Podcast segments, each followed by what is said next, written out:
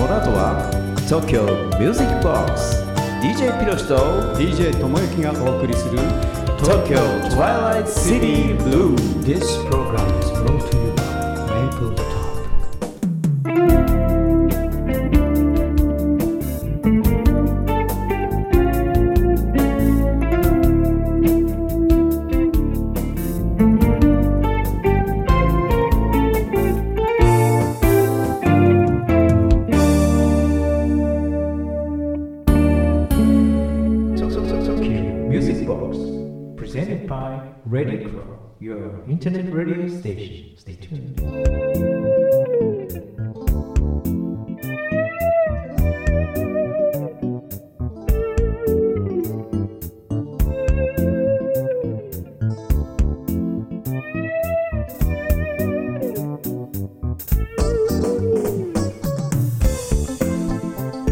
はい皆さんこんばんは。東京ミュージックボックス。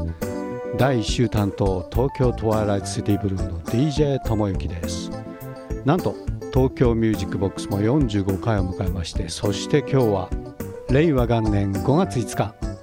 祝賀ムードの中で新しい時代の始まりです。まあいろいろ議論ありますけれども元号と歴史のある日本に生まれたことを素直に喜びたいと思っております。さて令和最初の放送ですがこともあろうに DJ ピロシは欠席。後ほど電話出演で顛末を説明してもらいます。口八丁手八丁 DJ ピロシが不在ですが、えー DJ ともゆき頑張ってお送りします。さて時代は令和となり我々の昭和はさらに遠くなってしまいました。昭和でいうと今年はなんと94年、ねということでまあ、私たち子どもの頃の明治時代がちょうど、えー今から見るとね昭和のような位置づけになっていくんでしょうね。なんだか大変な年長者になったような気分ですけれどもめげずに昭和のムードで本日もお送りします。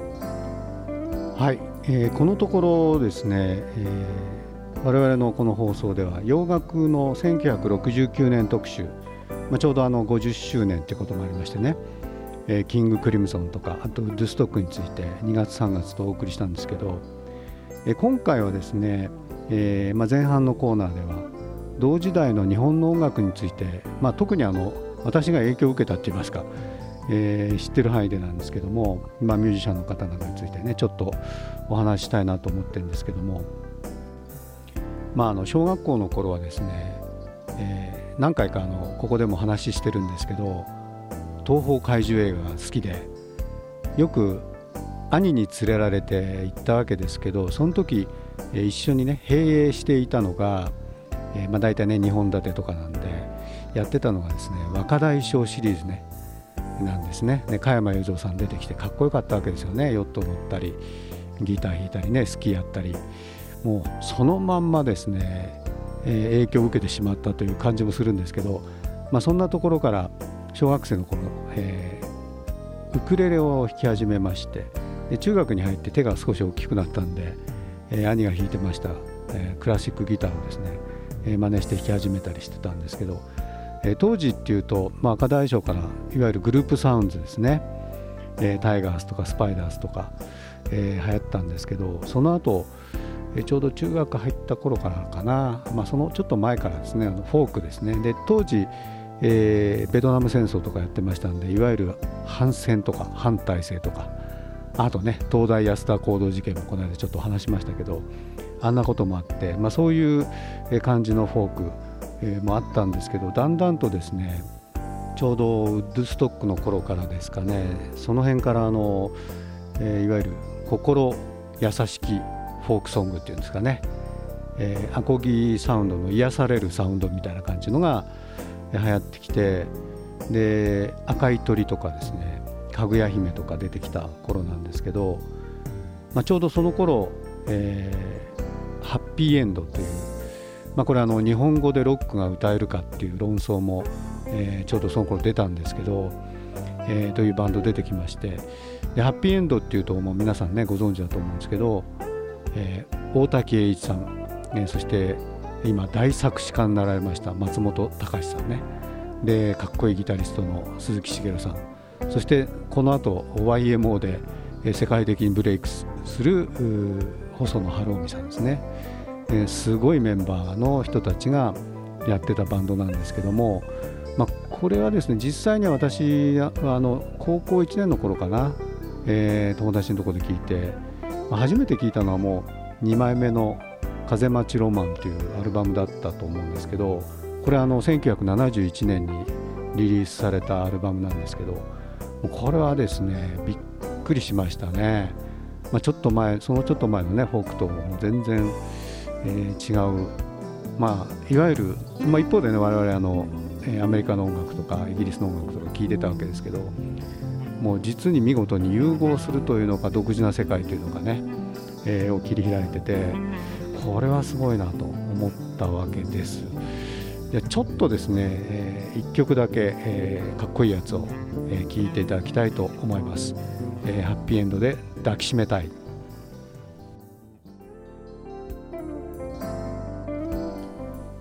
まあこんな感じでですね結構ね衝撃的だったんですけどね、まあ、今聞いても全然古めかしくない感じですよね。でこのアルバムの中にね「あの夏なんです」とか「ハイカラ白地」とか入ってまして。で、まあ、この後からいろいろ聞いたんですけど例えば「春よ来い」っていうのは1枚目のアルバムに入ってるんですけどこの辺なんかはね、まあ、ご本人たちのライナーノーツにも書いてありましたけど、えー、長嶋真司ってねちょっと知ってる人いないかもわかんないけど柔道一直線書いた人ですけど「漫画家残酷物語」っていう漫画家のいろんなねストーリーの、えー、お話があるんですけどその辺を題材にした歌詞とかですね。あと他にはあの花一門目とか、えー、そうですね12月の雨の日とかなんとなくねこうね東京の風景っていうんですかね当時の、えー、いわゆる高度成長のまあ頃の東京の風景を彷彿とさせるような歌詞ですね。これがあの松本隆さんの、えー、世界だと思うんですけども非常にその自分たちのフィーリングにフィットしてですごく好きになりまして、まあ、相当影響を受けてでちょうど高校生になってたんで、えーまあ、曲もね作り始めてたんでで影響を受けて、えー、作った曲がありました。えー、ということで、え、ちょっとその辺今度はオリジナルなんですけども、えー、まあどっちかっていうとそのちょっと前のフォークとかねそれからあと、えー、ハッピーエンドの中でも細野さんの曲なんかは、えー、ちょっとほんわかした感じの、えー、フォークっぽい曲もあるんですけどもその辺に影響を受けた高1の時にですね、えー、作った、えー、曲をお送りします。春の日に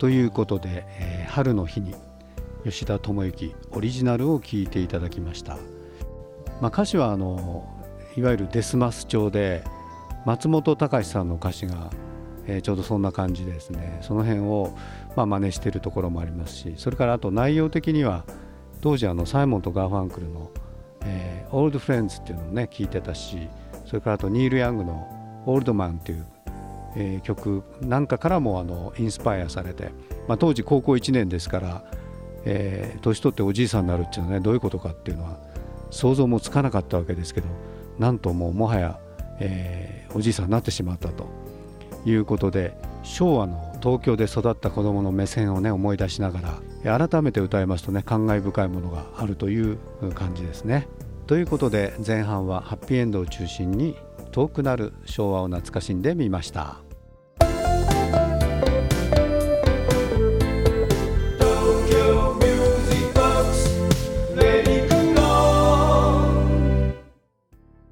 はいそれではここから後半なんですけども、えー冒頭に申し上げた通り、DJ ピロシ今回休場ということなんですけども、えーその辺の顛末をですね今からあの IT を駆使しまして、えー、 FaceTime ですね。今 Mac 使ってますんで FaceTime で、えー彼の iPhone につなげてみたいと思います、えーそれではつなげてみましょう。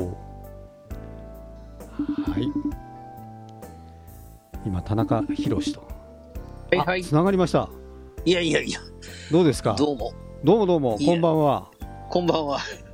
大丈夫ですか？って先に言っちゃうんだけど。いやいやいや、もうなんていうかね、はいはい。本当にもう申し訳ないというか。れ令和最後のね、あのーはいご説明しなきゃいけない。最後で最初のその放送なんですけども、そうそうですよね。令和、休場休場になってしまったという休場になってしまいましてねそ実はですね、まあちょっとあのーまあ、本当まずはね、本日はあの収録欠席となり、大変、えー失礼をいたしましいえいえはい、た。で、あのー実は私、あの、膝を痛めてしまいましてね。はい、で、あのーまあ、約1ヶ月前ぐらいから、まあ、あの、屈伸ができないと。あららこれあ大変、のーいつもね、あ朝会社、オフィスであの体操をやったりするんですけど、ええ屈屈伸ができい、ない。それで、であと、まあ、正座ができない。これはいかんなと思いながら過ごしていたら、この2週間前ぐらいに、まあ、突然激痛が走るようになってうしまいまして、わそれでね、これはまずいなと思って病院に行きました。ーはいそうしてね、ちょっとぶっとい注射でええ1本分ぐらい水を抜きましてね。あ水が溜まってたんだ水が溜まってた。あの、その水がどうこうというよりも、やっぱり悪いとね、あの、体はよくできたもんで、はいこう、水が、こう、集まってくるみたいでね。ちなみにあの質問なんですけどあの、はい。僕はねその経験ないんだけど、はい水って水なの？あのね、溜まる、うん、えっとね体液なんでしょうけどね。体液なんですよ。えでももうそれが成分までよくわかんないんだけども、えあそうなんだ。パッと見、あの、まあ、血が混じってるんで赤い液体、液体だったんだけど、綺麗な。えだからね、あ、えロゼワインみたいな。な感じ。あそんな感じ、そんな感じ。あいやいやいやあななんかちょっと今画面がちょっと今、ー画面がごめんなさい。反転しましたよ。ちょっと今、あのね、あこのライブ感があなんか逆さまになってる。あ大丈夫です今はい。戻りました。ちょっと今ね、電話を固定してる場所が崩れまして、ええ。ちょっとそうですか？も安定悪いな。えじゃあもう本当小錦みたいな感じなんだね。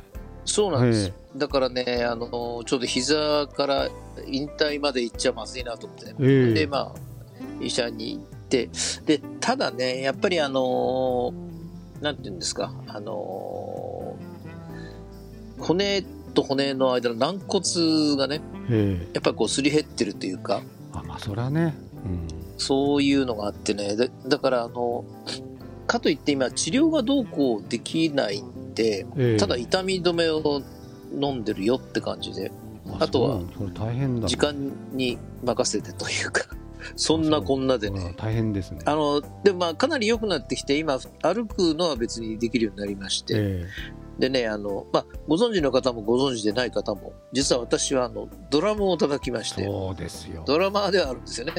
で、あの、これバストラがた踏めなくなったらどうしよう。っていうね。ね。その昔、あの、富樫さんという有名なドラマーが おられましてね、あの、下半身不随になって、え手だけでススイングを、スイングをできるという。え右膝だとバスドラですもんね、そうなんです。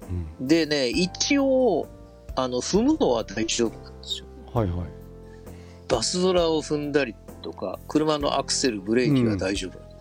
はいで、要は体重が膝にかかると痛い。あで、あと曲げ伸ばしがダメと。あなるほど屈伸そんな感じなんでね。ね屈伸ダメなんありゃりゃだから一応ね、バスドラは踏めます。ドラムはなんとかまあ、でもちょっ。としばらくね動かさない方がいいいい感じあですね。まあね、確かにね。うん、花本かなんかやってれば大丈夫ね、あそうなんです、ね。もうね、ちょっと寝て待つしかそうない。花本言うと思ったな今ね。うんいや、一応振っていただいたあもんで、そうですか。ももうそれ大変のだからあれだねいやいやいや。日常生活も大変な状態だよね。うだからロックンロールとか言いながらね、僕杖を持とうかなと思ってね。言いましたねそういう人がね。えーそういう人がね、もう言ってしまいましたけど、え。ですからね、ちょっと私もああいう感じでね、あの、行こうかなと。えそうか。いやいやもう大変ですね、いやいや、それでね、とにかくここのね、私数年はなんかもう、そんな5難続きでね、そうですよね。去年は、去年はあ去の年は。私の不注意で、もうホームから転落したりとか、ね。まあ、あとはね、あの、ねおととしはまだ良かったんですよ。そうですね。その前の年はね、うん。ない。もうね、あの、軽い脳梗塞で、ええ。もうね、それこそスティックがスティックが握れないんじゃないかっていう危惧もあそうなんですよ。ったね。だからね、みんななんか、まあそういう年かなと。あなただって去年はもういやいや一昨年ね一昨年。一昨年？あそうか。やっぱあのあ60ね60あの男性の場合60かな？ねあの厄年。そうでですすねねでそう。でやっぱねその辺で何かしか来るんだよね。そういうことですよ、そうなん。だからね。だってさ大体考えてみてよもうね昭和32年とか33年製の自動車とかさ まず走ってないのもうクラシックもいいとこだもんね、そう。だからもね60年使い続けられる機械ってなかなかないわけだからね。うないですよ。もう築その軟骨60年。軟骨が減るとかさ、まあ、当然っちゃ当然だそよね。うそうそううん。もうね本当はディスコンですよね。もう動いてる方が不思議みたいな。そうなんです。ありがたいって思ってもらわなきゃ困るっていうそういうことですよ。そのぐらいの感じなんですけどね。いや、ええ。本当にね。まあだからそういうことでね。でなんだかんだとあの私の欠席理由はそういうことなんですよ。でもってねあのね。まあ今回もちょっと前半戦があのまたなかなかな懐かあしの一応ねあ昭和サウンド。のそうですね。聞いていただいたんですよね。はい。はいそうなんです、はい。聞いてましたよ。聞いていただいたという。ほんでね、あの昭和サウンドをねいろいろ復活させていただきまして。そう。これね本当はねみっちりピロシ君とやりたかったとこなんですけどいやまたねね。ネタはいっぱいあるから、後ね。そうなんですねこれはね。う、ん、ハッピーエンドのあのー後がすごいですからねこの後ね。そうなんですよ、今日はあの、あえて話さなかったんですけど荒井由実さんの衝撃っつうのは実はあってね、そうその辺ですよ。そうそうそうそう。はい。で、またね、我々の生まれ育った荻窪にはロフトがありましてっていう話をね、これをしなきゃいけないし、次はぜひそれではい。お願いしたいそうですね。はい。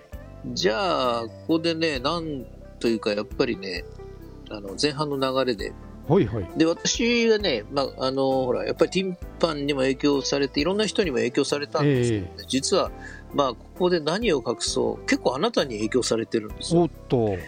あのうん。私もね、あの、数は少ないながらも、やっぱ自分で歌を、曲を作ったりする部分ではや,、この間もやっちゃいましたね、やっちゃいましたけど、季節外れのクリスマスソングを。季節外れのクリスマス。えーちょっとやってしまいましたけど、はい。だからね、あの、まあ、その辺はね、実はあなたからの影響が非常に強い、ねえ。ーはい。曲を作るという部分では。ですからね、ちょっとここでね、一曲、あなたの曲をはい。言っていただこうかと思います。ああありがとうございます。はい。ってなると、なんかおすすめはないですかね。あそうするとですねほいほい。今日の流れからすると、えーそうですね午後の風景っていうちょっとね松本隆っぽい、うん。あ松本隆先生ですねぽいなるほどね。歌詞の、はい、じゃあねハッ、ピーエンドっぽいいや懐かしいな。ありますんで、うん。はい、高校生の時作ったやつですねそういうことですね。はい。またその辺の頃の話もね、いろいろまたありますけど、そうですねまた今度じっくりやりましょう。はいそれでは、えーリクエストにお答えしまして午後の風景、はい友幸オリジナルで、はい、高校2年の時の作品ですねはい、そうですね。はいはい。それではお送りしますよろしくお願いしますはいはいはい。どうも。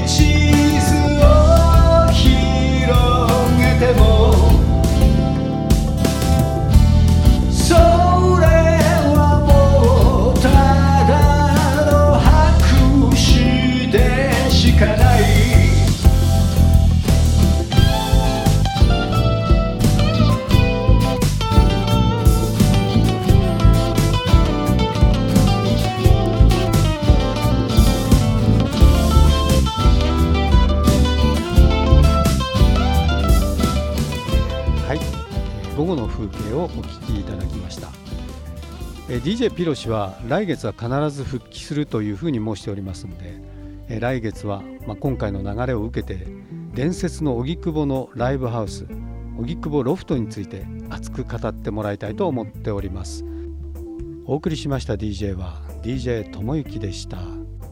それでは皆様今週も素敵な1週間をお過ごしください。おやすみなさい。